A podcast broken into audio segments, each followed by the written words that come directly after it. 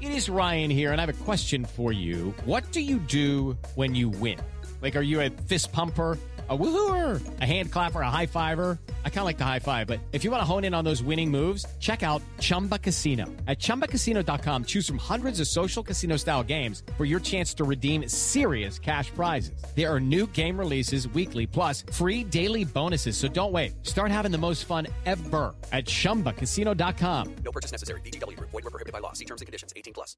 Just a reminder that Big Mood, Little Mood with Daniel M. Lavery happens twice a week. Slate Plus members get an additional mini episode or Little Big Mood every Friday. Sign up now to listen at slate.com slash mood.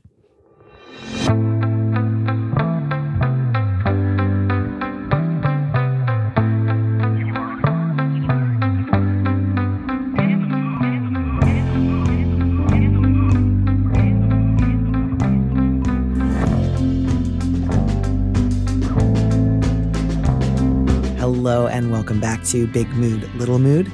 I am in the studio this week as your host, Danny Lavery. And before I introduce you to our guests, I want to mention that in a little over a month, Slate will be releasing a Dear Prudence book anthology of my tenure as Dear Prudence.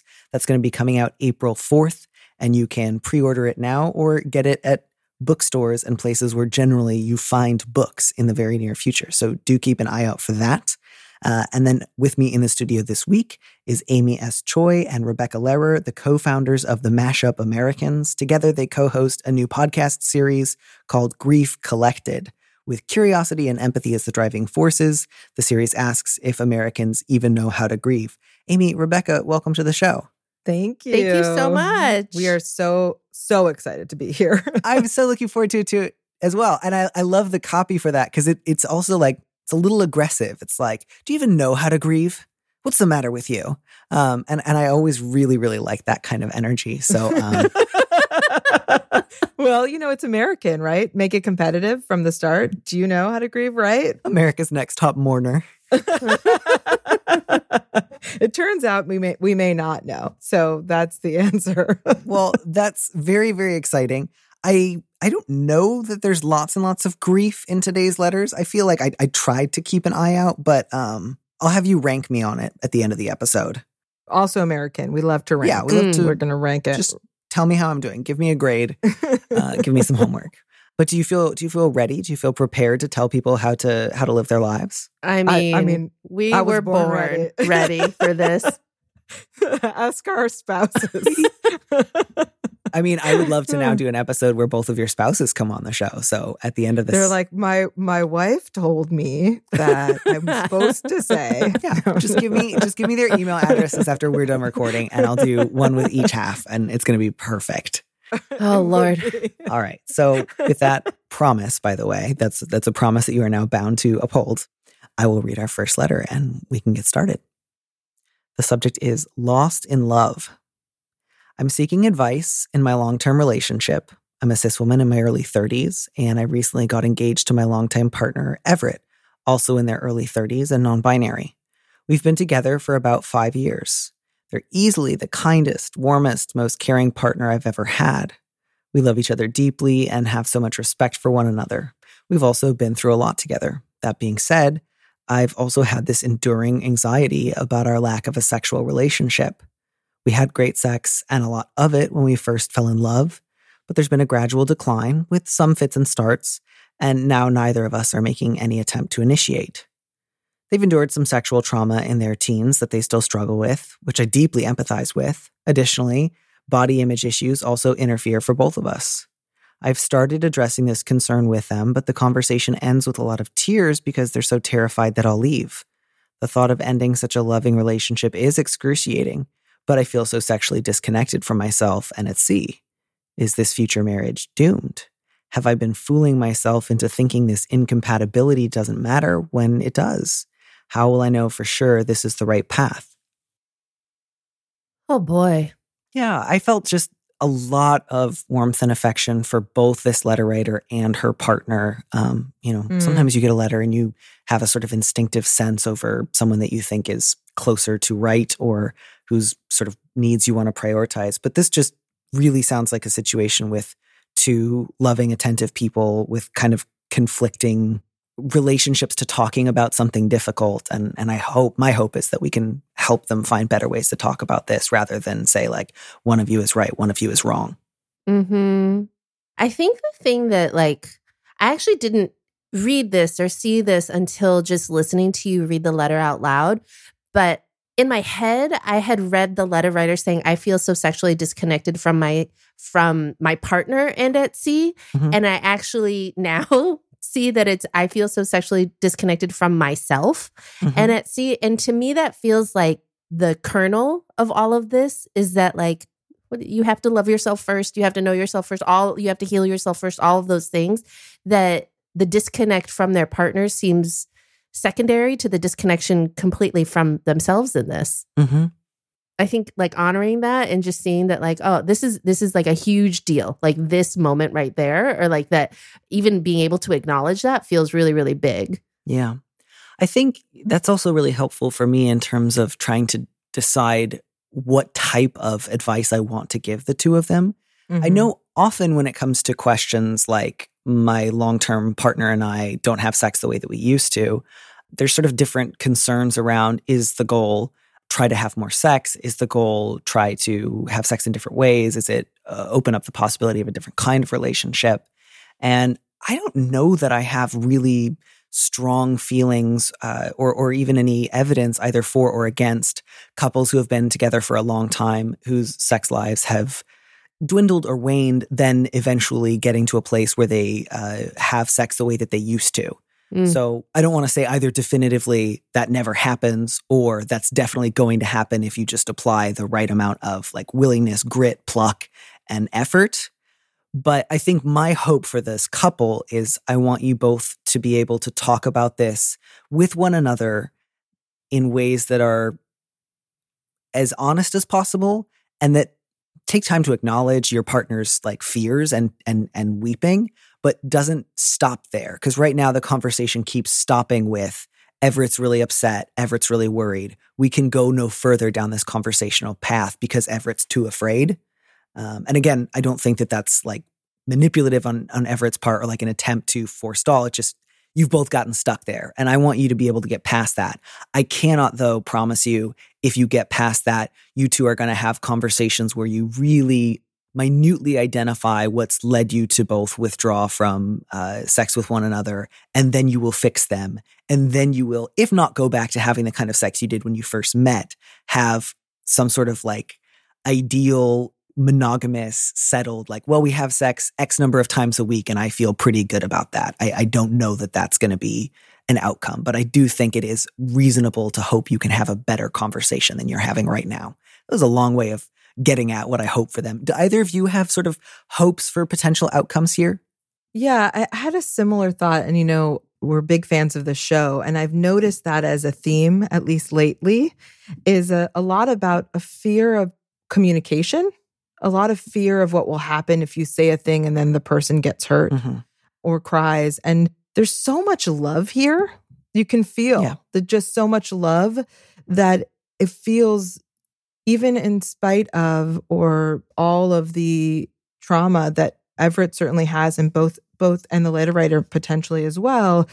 There's so much love that I, I, I completely agree. There has to be a way to have the conversation because it actually is important to the letter writer. That's what I'm hearing here and what I read here. That actually while the love and security and love of the relationship are so beautiful that their sexuality the the letter writer her sense of her needing to have sex and feeling disconnected with because of that with herself Mhm.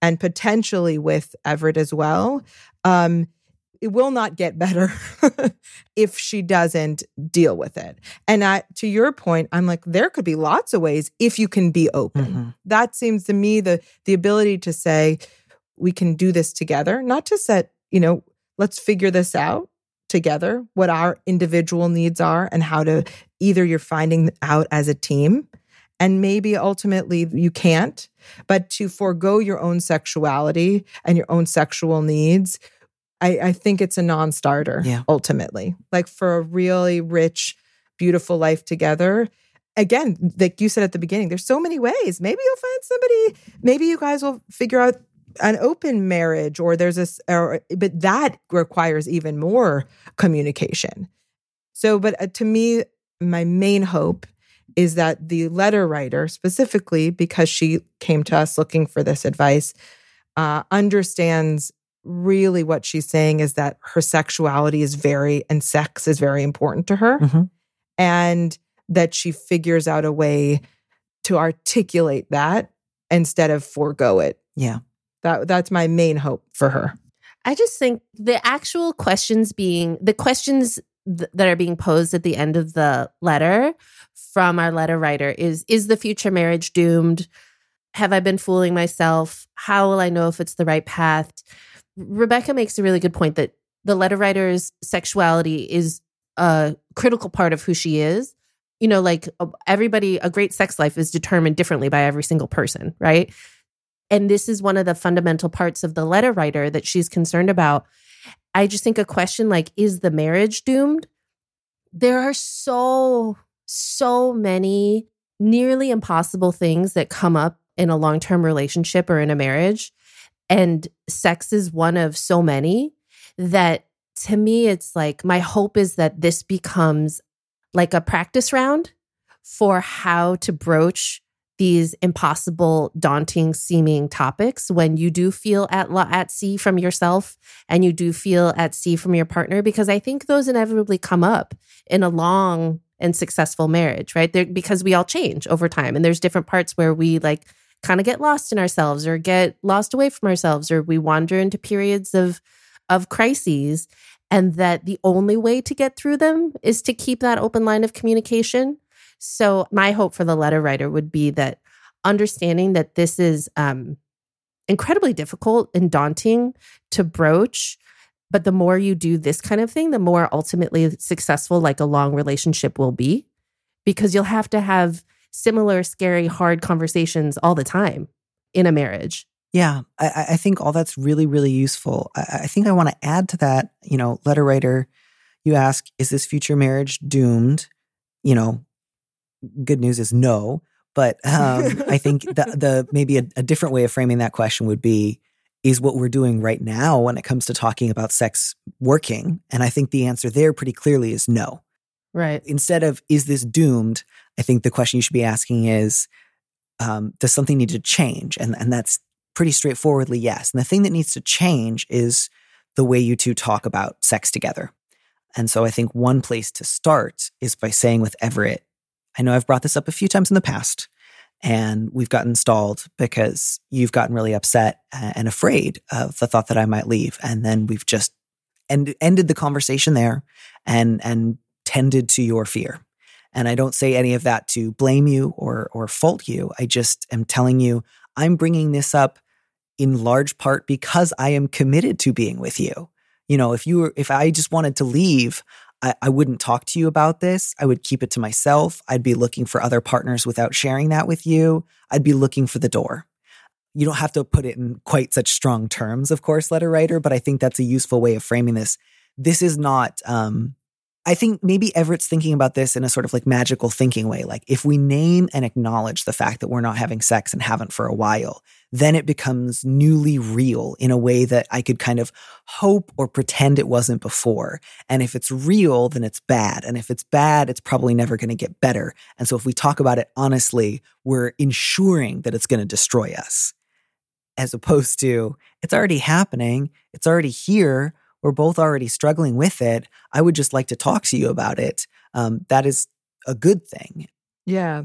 So I think that's a- a good way to try to at least start the conversation and to just say, like, if you cry or if you get anxious, that's okay. We can deal with that for a minute, but then we're going to get back to the conversation. And I think that'll be good for both of you to sort of realize one of you can be afraid or anxious, get a little upset, even cry, and then you can keep going. It does not mean everything has to go back in the box. You never discuss it again. It's just too big and bad and serious. You know, one of the things that I try to practice too in the in that regard is, you know, we all have many different communication styles or the way we can hear information is sometimes is like let's come up with a plan together about maybe what would be the best way to have this conversation, the best context or do we want to find somebody to help us have the conversation? Or the time of day to have the conversation. Because sometimes if it feels like a team effort, it feels less scary to the other person who's being, who maybe isn't bringing it up. And so I, I you know, letter writer, I don't know how you and Everett, if you've been to, you know, a counselor or a therapist, and that might be another step. But even in advance of that, is say, it may be that, hey, I would love to have this conversation with you. I love you. And that's why I want to talk about it along Daniel's lines of saying that. And then to say, maybe set a time. Maybe tomorrow morning we could come to this together. You know, sometimes it, depending on the person, it can feel good to know that it's coming. Mhm. And I, I personally, I like that. Uh, Sometimes I get barraged with, you know, a call being like, blah, blah, blah, blah, here's all the things I have to say about something. I'm like, wait, you just dysregulated my nervous system and I don't have time to respond Mhm. in a way that is thoughtful. So, depending on how you guys interact with the same loving kindness and respect for each other, set it up the same way. You know, it's about finding the way the other person can hear you and asking them to come along to help you with that. Yeah. Yeah. And I think thinking of like if it's too stressful having this conversation like over your kitchen table in the middle of the house that you share, by all means, you know, have the conversation out on a walk or in just some sort of like different physical space or in a way that's not just sitting across from each other like you're having a job interview. Um, that that can all be useful. I, I think I'll also add, you know, letter writer, you mention a couple of things about you and your partner that I think you are offering as possible explanations for this change in your sex life. And I just want to encourage you to keep an open mind on that front. Uh, not to say that anything that you brought up sounds totally out of left field to me, just that since you and Everett haven't had many conversations about this honestly yet, you don't necessarily know 100% what's going on with them. You know, so I think good questions are like, is Everett happy with your you know, the fact that you two aren't having sex right now and is afraid to talk about it because they're worried that that will upset you. Does Everett also feel like sadness and grief about the change and loss of your sex life and wants to change it but doesn't know how? Because those would be two really different perspectives that would require different things from you.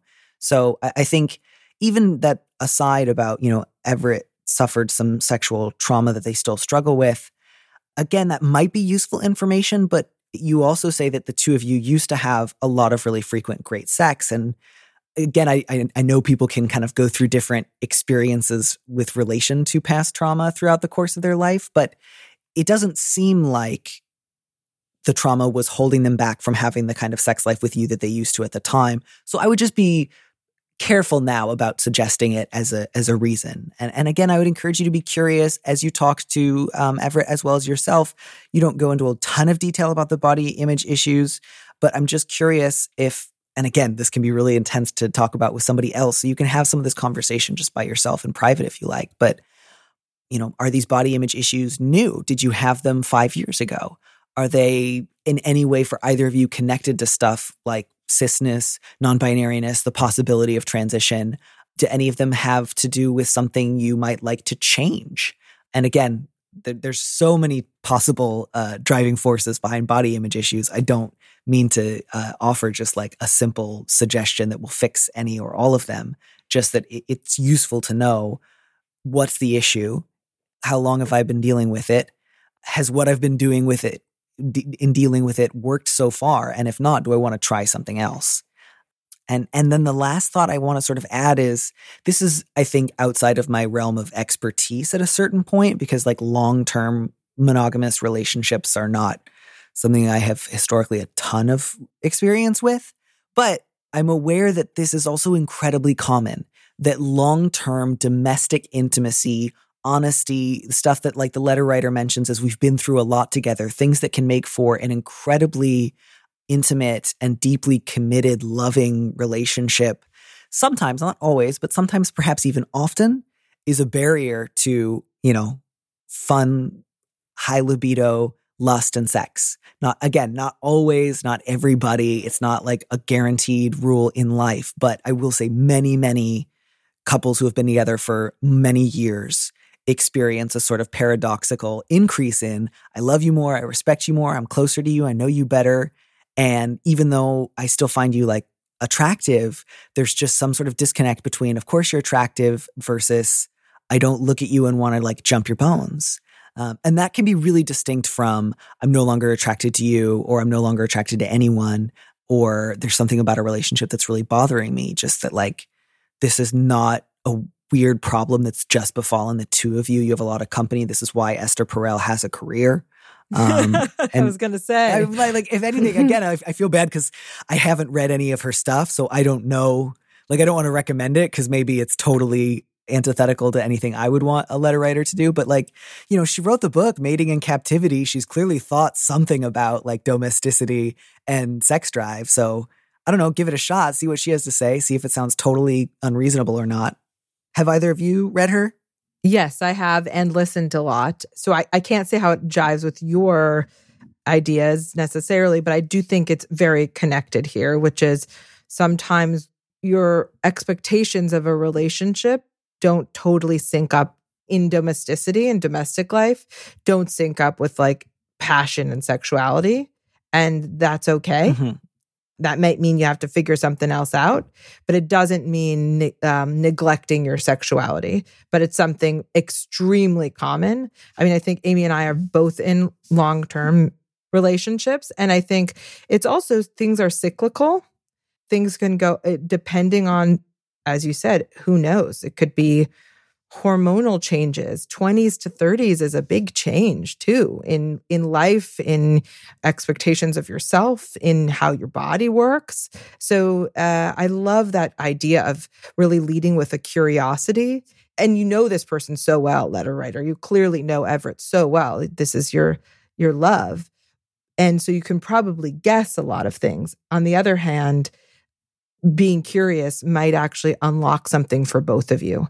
And I and I think that's something that I as a bossy lady and a and a bossy partner myself, I try to work on is how can I be curious about where you're coming from as opposed to assuming I know exactly what it is and, and making decisions only based on that. Yeah. Well, I think one of our mantras lately has been like, what is the story I tell myself? Like, the story I tell myself about this is X.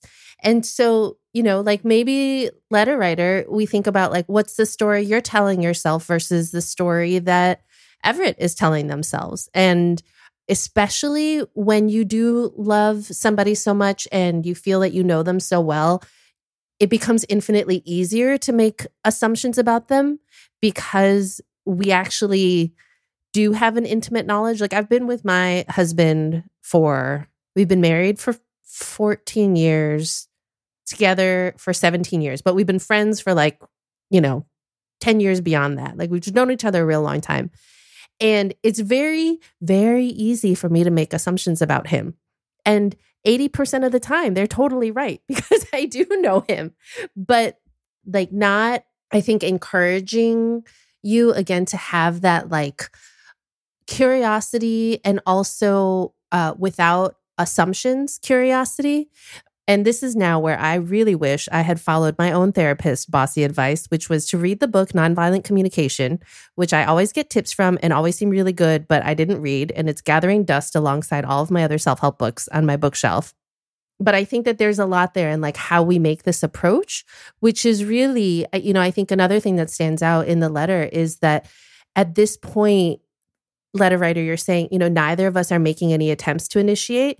So maybe the story that Everett is telling themselves is that is that there also is an interest. Like we don't know what each other's stories are necessarily or what the narrative is in our heads. So being able to like unlock those, I think will open up so much and maybe like reveal completely different information mm-hmm. than like what we think we've established already.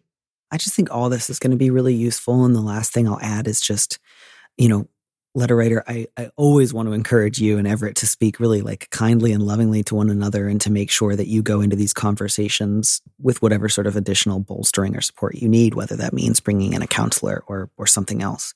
But I also do want you to think about how can you at least begin by being honest without a filter to yourself about your sexual desires because that and your desires for intimacy because i i, I just want to remind you those can often be intense unflattering selfish cruel you know, not in line with how we want to treat others or ourselves. Um, and none of that's to say like you should think of the worst things you can and then find a way to say them all to your partner. But just uh, one thing I would caution you against doing is trying to preemptively edit what you want in order to go easy on Everett, which I think maybe you've already done a little bit of because you're so worried about hurting their feelings. And again, I don't mean you should say something just like really off the cuff and thoughtlessly to Everett tomorrow, but just don't assume that all you really want are a few tweaks or like a weekly date night, and then you'll be fine in advance because you think anything more than that will scare Everett or mean you have to break up. Um, I think go for maximal open honesty with yourself in some format that you can do that you don't have to share with anyone. And then you can think about how might I want to share this with a therapist? How might I want to share this with Everett? How might I want to share this with a couples counselor, which would be distinct from how I might talk about it with my own therapist? And again, that's not like cultivate weird, secret, mean thoughts about your partner and then say a nice version when you're together. I just mean it, it, can be useful if you're the type of person who errs in the direction of, I'm going to decide I only want a little bit so that I know somebody else is going to be comfortable with what I want. Yes. What if I only say yes, just responding to your great advice? I mean, I I think also I I only have lived in the body of a a cis woman. Um, I do think that that's extremely common is to is to try to sublimate or your own sexuality or sexual needs. I thought for a minute you you you meant like I think it's extremely common to be a cis woman. I was like, yeah, that, it's very common. Like, oh yeah, I don't think that's um, like. And then I just bring this is actually I'm like, what's the opposite? And then I just start saying stats about cis women. Yeah. I'm like, do you know we are so mar- we are so marginalized. Absolutely. No, Anyways, lots um, of women, lots of queer people, lots of victims of sexual trauma. There's like a lot of Venn diagrams for that, and so especially I don't know like if the letter writer's other relationships before Everett have also been with like anyone like Everett or if they've been mostly with other cis women or with cis men or something else. So it's also possible there's different like contexts. I don't know when Everett came out, if Everett's been taking any steps towards any sort of medical, hormonal, social transitioning. So all of those could be coming into play here. I don't want to guess, although wouldn't it be fun if we did? Oh, pure speculation. yeah, that's the podcast I tried to start pre QAnon. pure spe- pure speculation. Now Let's you can't guess everyone's birth assignment. The show that makes me want to jump off a bridge. oh wait, wow, what a nightmare! What a true nightmare! I've gotten us very off track. I'm very sorry. You were making an excellent point. no, I, I I just simply say that, and thank you for pointing that out about the Venn diagrams. I just I love that the way you said that, Danny, which is just you have to know your truth and don't sugarcoat it, basically, mm-hmm. so that you can be clear about it.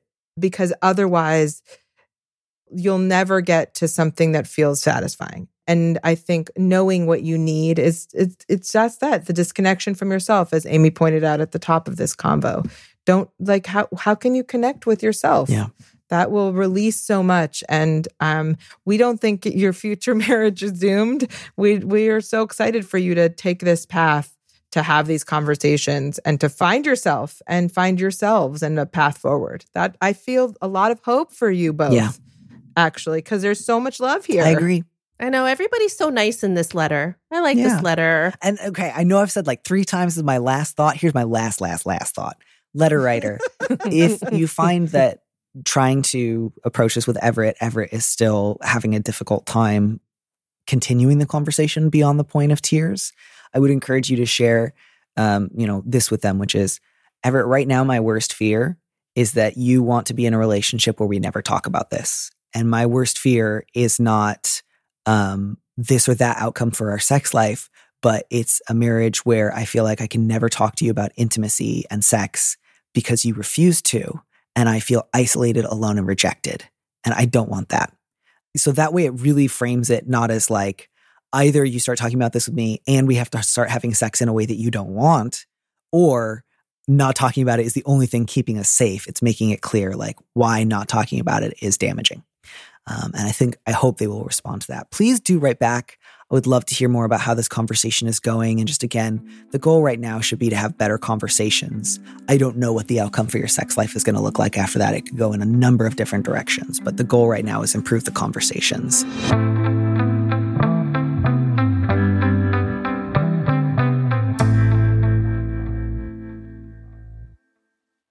Hello, it is Ryan, and I was on a flight the other day playing one of my favorite social spin slot games on chumbacasino.com. I looked over the person sitting next to me, and you know what they were doing? They were also playing Chumba Casino. Coincidence? I think not. Everybody's loving having fun with it. Chumba Casino is home to hundreds of casino style games that you can play for free anytime, anywhere, even at 30,000 feet. So sign up now at chumbacasino.com to claim your free welcome bonus. That's chumbacasino.com and live the Chumba life. No purchase necessary. VGW Group. Void were prohibited by law. See terms and conditions. 18 plus.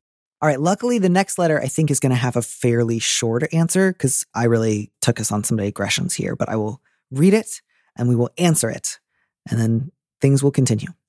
The subject is sentimental and scared.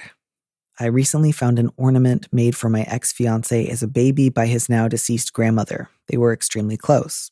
During our relationship, he made it clear that he loved this item and the memories associated with it. I'd be crushed if I lost something like this due to an ex, and I feel strongly that I should return it. The problem I'm having is logistical. I can't deliver it due to proximity, and I can't give him my return mailing address for my own safety. He was a decent person until I tried to end our engagement due to differences in lifestyle that we couldn't overcome. He stalked me for months, put a tracking device on my car, hacked my Wi Fi to monitor when I was home, hacked my bank accounts, and left me feeling trapped and suicidal. I can't reopen any contact again.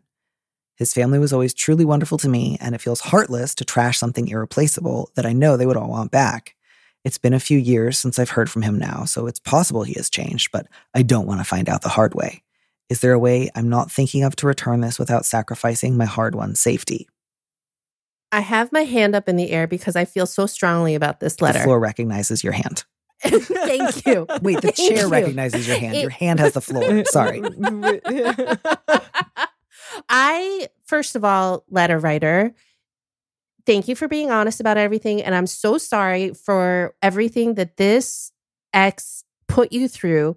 And I think there are like, I came up with a million different logistical ways that you could get this ornament back to him. But the thing that like feels so fundamental to me that I know I have struggled with so much my life and so many people, really good people I know struggle with is that the idea that you always have to do the right thing, even when somebody has wronged you in every possible way.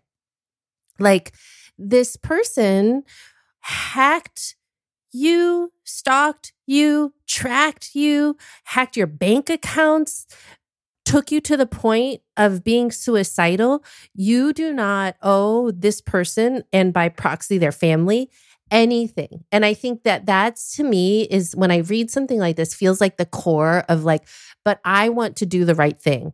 And I really honor that and I think that's such a beautiful impulse and also to do the right thing at the expense or at the cost of even even the weight of this of the fear of like contact being reestablished because you want to do the right thing by him and by his family when they have done everything wrong to you feels so heartbreaking to me. And so it's like such a difficult thing that i know like i have a i have some complicated relationships in my family danny i know you have complicated relationships here. It's just like you know the eternal battle of being like but a good person would do this or like the right thing to do would be to do this. When somebody has done endlessly wrong things to you i just like there's ways that we can certainly help you get this package back to this person's family.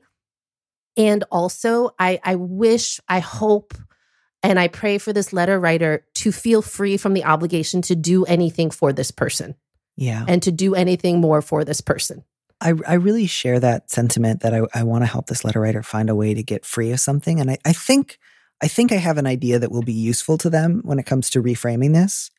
So with that in mind, letter writer, I, I know there are ways to send mail without a return address, but I don't want to get into that because here's what I think is the key issue. Regardless of if you sent this to his parents or a sibling or a cousin, even if the return address was not available, even if your name wasn't on the package, he would know where it came from. And so I think this is actually a question about you have to prioritize your safety first. And that is if he were to receive this ornament, there would be no doubt where it came from. It wouldn't be maybe somebody found it on the street and, and returned it. He would know it came from you.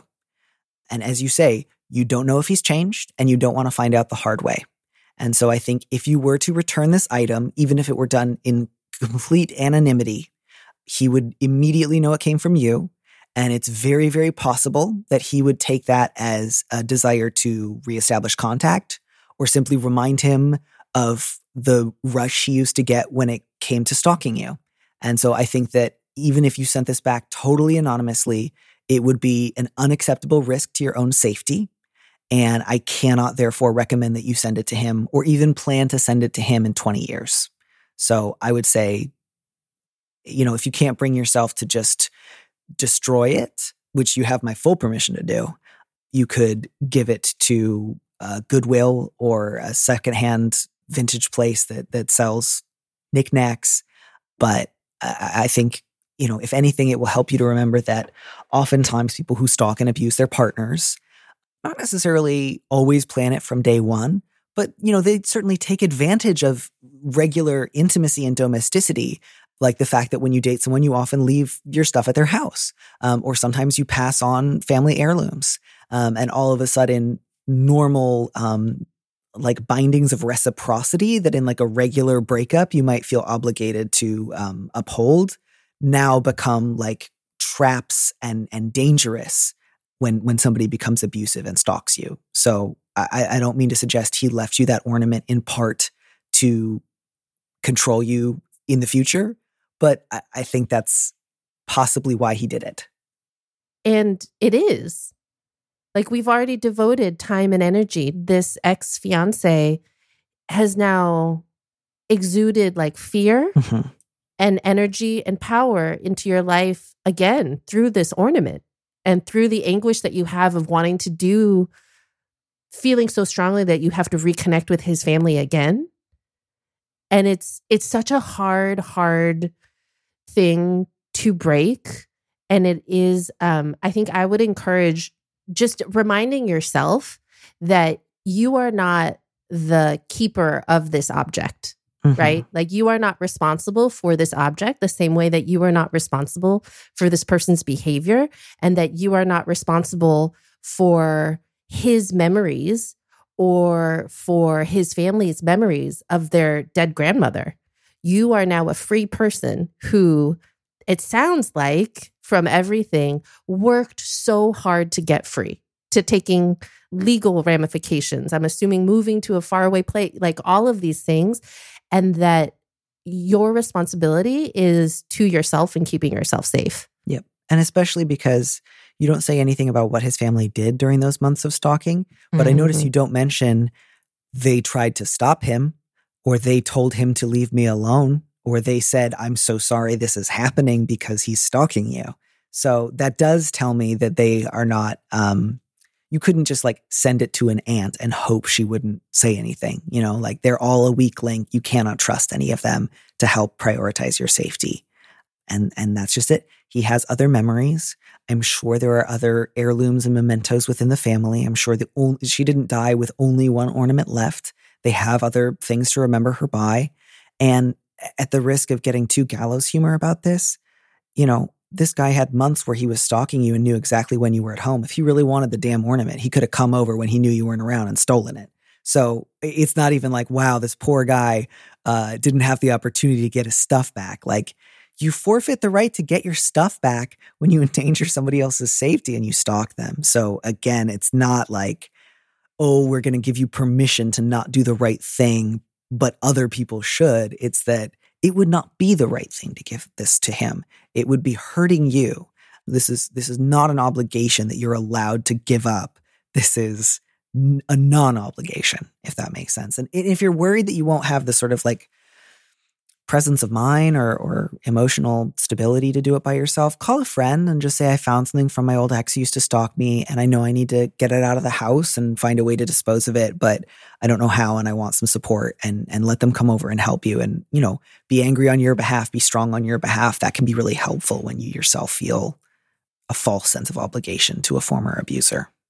I particularly love that last piece, Danny, because I think you letter writer show so much humanity here, you know, at your own humanity. I'd be crushed if I lost something like this due to an ex. Um, and feel you feel strongly sh- you should return it, but this isn't an ex. This is an abuser. This Right. is um and you're you're putting, you know, this is what a good person does, right? You're trying to be like, "Oh, if I had this, I would want it back." But Yeah. the person who abused you isn't owed that and doesn't deserve that. Any version of a loving, trusting, respectful thing like your action like you wanted to take has been lost. They Yeah. don't deserve that. And so you know, your humanity and the way you're retaining it is so beautiful and worth it. And don't waste it on this creep. Yeah. So if you can release yourself of any feeling of pressure around that, I love the idea of calling a friend. Cause you call me, I'll be like, I will Beyonce lemonade style smash it with Yeah, the I'll- bat. I'll drive know? over it with my car. Like I would have no qualms. I would be like, "Fuck you, fuck your grandma." it's not her fault. It's not the grandma's fault. But she's dead. Yeah. Uh, let's. I mean, but let's do a whole ritual around it. If there's something else here that maybe, hopefully, your therapist or somebody else who has been through with you through this, who understands and can really support you through what you have endured, you know, to say like. Maybe there's something else we don't know, and I, I'm very, very much not a therapist, but that you might want to release here too. That Yeah. having this in your home is holding on to or feeling a need that you need to somehow connect and to Danny's point that your ex will know that it came from you even if it's anonymous and they can't find you easily and I I love that all of us were like we could think of a hundred logistical ways. Don't get. I'm a good at logistics. Yeah. If in the future you want to send something without a Yeah, return address, you can. then. You can go to the post office, you can go to UPS store. Don't worry about it. Exactly. But I do think that the, in this case, there might be something that you need to release here Yeah. because this has bubbled up for you and it's been several years. So I would think about that again. Maybe there's maybe there's something we we- if we just think of the energy of the three of us again running it over. If that's what I would you pour need, or acid on it. We could melt it. yeah, find the friend who, in this kind of instance, um, empowers you, and and be empowered to to to release this Yeah. because they don't deserve this. No. That raises a really good point. So I I had this experience. It's not it's not quite as um scary, but I think, you know, maybe 10 years ago when I was having like a really big shift in my relationship to my parents and what I wanted my relationship with them to look like and the kind of um ways I felt like I was breaking free from some like bad patterns and like kind of yucky ways that we were communicating with each other. I had like this really impossible time taking these two fucking ugly paintings that they had given me off of my walls that I had like carried around with me like since my very first apartment. And at this point, I was like, you know, 35 years old, and it was hanging like in places that you couldn't quite see, but I felt too guilty to take them off of my walls in my then apartment with like my two children. And it took a while, but I think what what I came to in therapy was that those paintings, even though I like visually hated them, they were not beautiful objects that I wanted. That and it was more than just guilt that kept me holding on to them because somebody had given to me and then I felt like the the caregiver for these objects.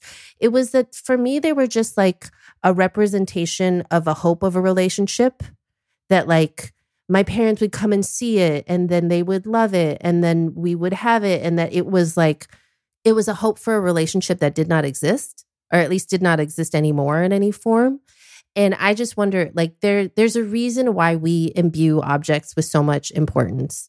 And some of them are really beautiful and some of them are really tragic and some of them are really hard. So i'd also just like encourage the letter writer to think like this is just a ornament Mhm. right? Like it has we we have seen in the letter that you're imbuing it with all this value because it's sentimental to the family. But like why do you feel such a responsibility to shepherd this object Right. and to care for this object in this way and, and Especially if, sorry, I just think if, if you had a friend who was in a similar situation, I don't think letter writer you would say, yes, you do owe it to the family. I think it would be very clear to you immediately. No, I love you and your safety matters. You cannot send it back. 100% i think it's something that that it's worth inquiring of yourself like why you're holding on to this thing Oh, I'm so glad you wrote letter writer because we are we are we are here for you. Just Yeah. no. No. You- nope. Oh, yeah. Please write us back. Let us know. I hope you destroy it, but if you don't, let us know what you did do. Or We send it, obviously- to, send it to us and we will destroy Oh it. Oh my God. Please. Mail it to me. Um, I'd, I'd give out my mailing address, but I don't want my relatives to have mine. So we're, we're at an impasse here.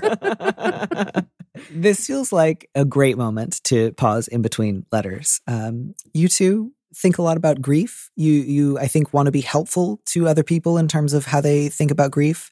Uh, tell us a little bit about the show. You don't have to go into a lot of details about your own grief, obviously, but if you want to, you're you're certainly free to. Um, but yeah, I'd love to just hear a little bit more about um, how you guys came to that project. Yeah, so the Mashup Americans itself, we're actually in celebrating our 10th anniversary of our studio of our work, which is really thank, Thank you. you. It's a big deal.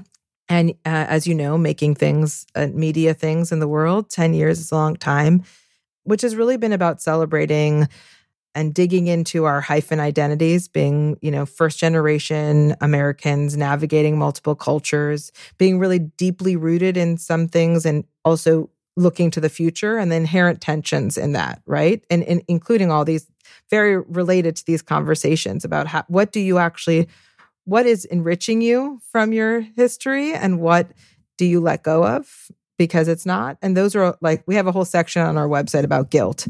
And we also make stuff with partners um, with this lens in mind. And so the grief series, you know, it, it bubbled up during COVID, but just a sense of what does it mean to actually grieve and what does it mean to experience loss and both death loss and then also loss of other kinds of losses which are like the loss of a future you thought you would have and and a lot of uh the loss of you know different expectations uh there's many many versions A loss of, loss. Identity. And we wanted to navigate that both because we know that from sort of some of our rooted traditions, we have some really wonderful ways of uh, rituals and containers, technol- ancient technologies, as they say, around grief and grieving. But we are very much also in an American context and we are Americans and feeling like there was no way, even just marking the deaths of people who've died from COVID, which is what, over a million Americans? There's no real marker of that. And it feels disgraceful. as many things. And so we wanted to ask those questions, which are also related to our our own experiences. I personally, a lot of uh, grief and tragedy in high school, loss of several friends in very tragic ways, as well as some loss of innocence stuff that happened in traumatic ways to me and to my body. Um, so those are the kind of seeds of this conversation, and we wanted it to. It was really like talking to experts uh, about it. And Amy could tell you a little bit about some of the experts and the meditations that we also did in the project. Yeah, I think you know there's so many beautiful grief storytelling projects out there um, that we so respect and admire, and I think for us, we really wanted to dig in to you know what is the science of grief what is the what are the spiritual aspects of grief how do we learn from experts sociologists psychologists historians religious scholars about how grief impacts our bodies, our souls, like our families, how families shift in grief and our communities.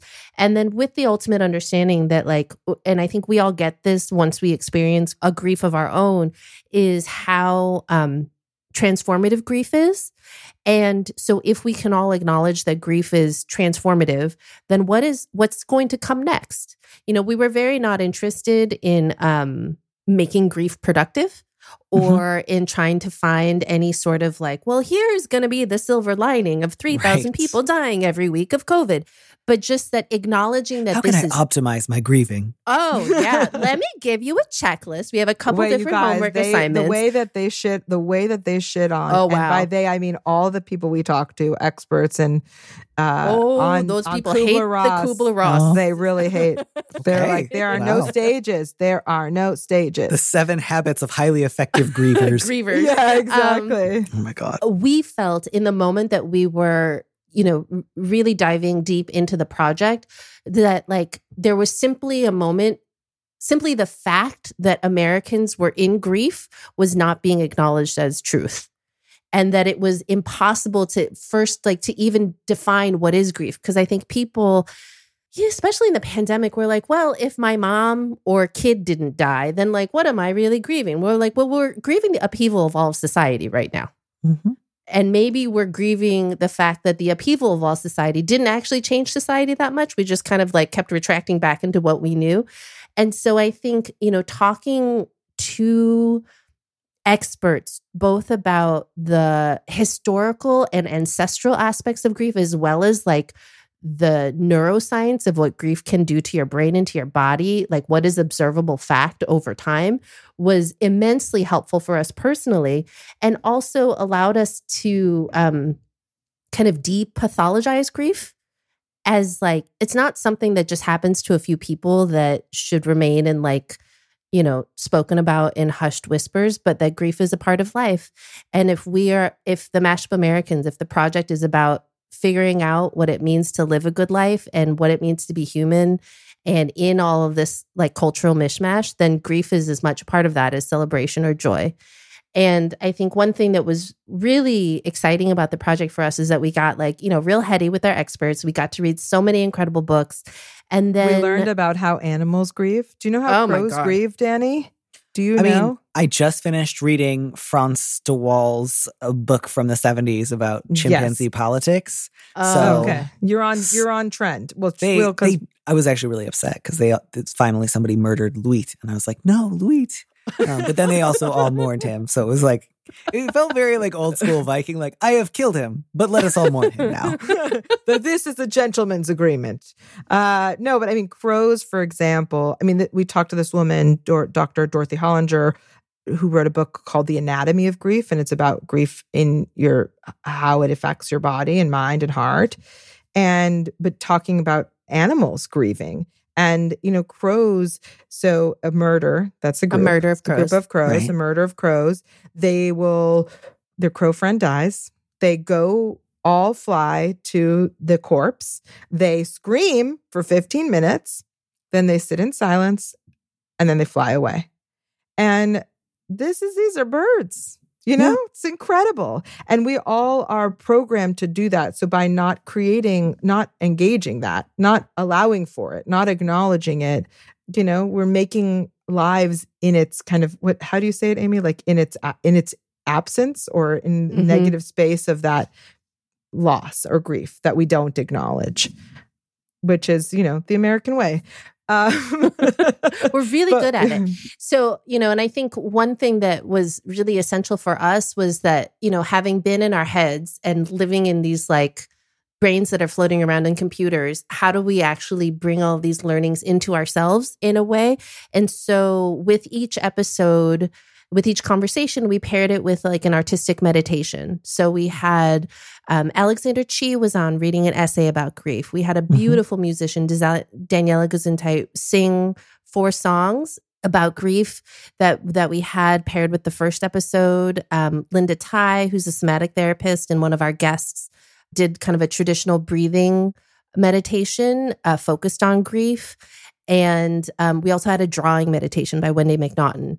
And I think all of these ways of reconnecting ourselves to make sure, like our, our very first letter writer, how do we keep ourselves from floating out to sea when there is so much in the world that we all have to process? And I think, you know, one of the fundamental again not objective so much because again you know the, the the goal was not to be like how do we make grief work for us but something that our our guest Adrienne Maree- Maree Brown who is you know just astonishing in every way shape and form she was like well you know like if we do not understand our grief and let it flow grief becomes our form and i think that that is something that increasingly through the decades and the short centuries that America has been in existence, grief has increasingly become our form. So, you know, what are ways that we can even begin to think outside of that and break free of that? And um, it was a really beautiful project. Alongside it, we were also working on a rom com. So Mm. those are the really the two sides of our brain. yeah grief and then joy and they're Mhm. all you know grieving is loving it's been a actually a really makes us feel very alive to talk about it so check it out it's grief collected and you can we have a beautiful website with lots of you know more resources griefcollected.com but um and this is the way we talk so we talk this way about grief and there's a lot of laughing and sassy questions Well, it sounds lovely. Thank you both so much. I'm I'm really uh, excited to check out the project and just appreciate so much you're sharing it with some of us. I don't know why I said some of us. Whoever's listening, I suppose. Thank you. you Of course. we all we we contain multitudes danny Sure, you got it. well, thank you both so much for taking some time to talk with me today. I enjoyed it immensely, and I'm really looking forward to catching up with the um, grief episode. So, thank you both again so much, and have a wonderful rest of your day. thank you so Thank much you.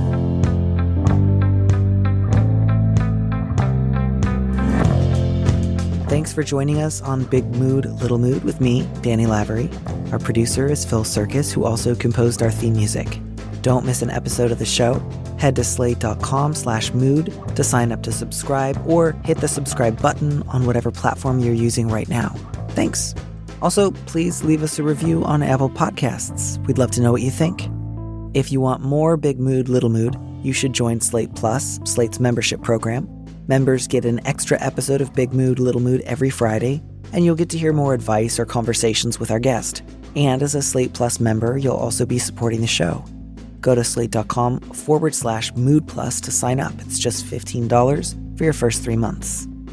If you'd like me to read your letter on the show, maybe you need a little advice, maybe you need some big advice, head to slate.com slash mood to find our big mood, little mood listener question form, or find a link in the description on the platform you're using right now. Thanks for listening.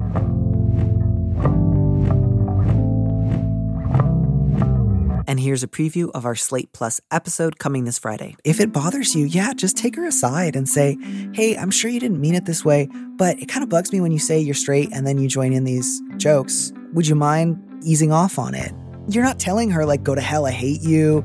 Uh, I think you must hate gay people. I think you're the, like, that's a totally fine thing to say to someone. She might feel a little uncomfortable. She might be a little taken aback. But unless I very much have misjudged the situation, she's not going to, like, run screaming for the hills and say I no longer like gay people because one was a little annoyed with me. To listen to the rest of that conversation, join Slate Plus now at slate.com forward slash mood. Step into the world of power, loyalty, and luck. I'm gonna make him an offer he can't refuse. With family, cannolis, and spins mean everything. now, you wanna get mixed up in the family business. Introducing The Godfather at ChumbaCasino.com. Test your luck in the shadowy world of The Godfather slot. Someday, I will call upon you to do a service for me. Play The Godfather now at ChumbaCasino.com. Welcome to the family. No purchase necessary. VGW Group. Void where prohibited by law. 18 plus. Terms and conditions apply.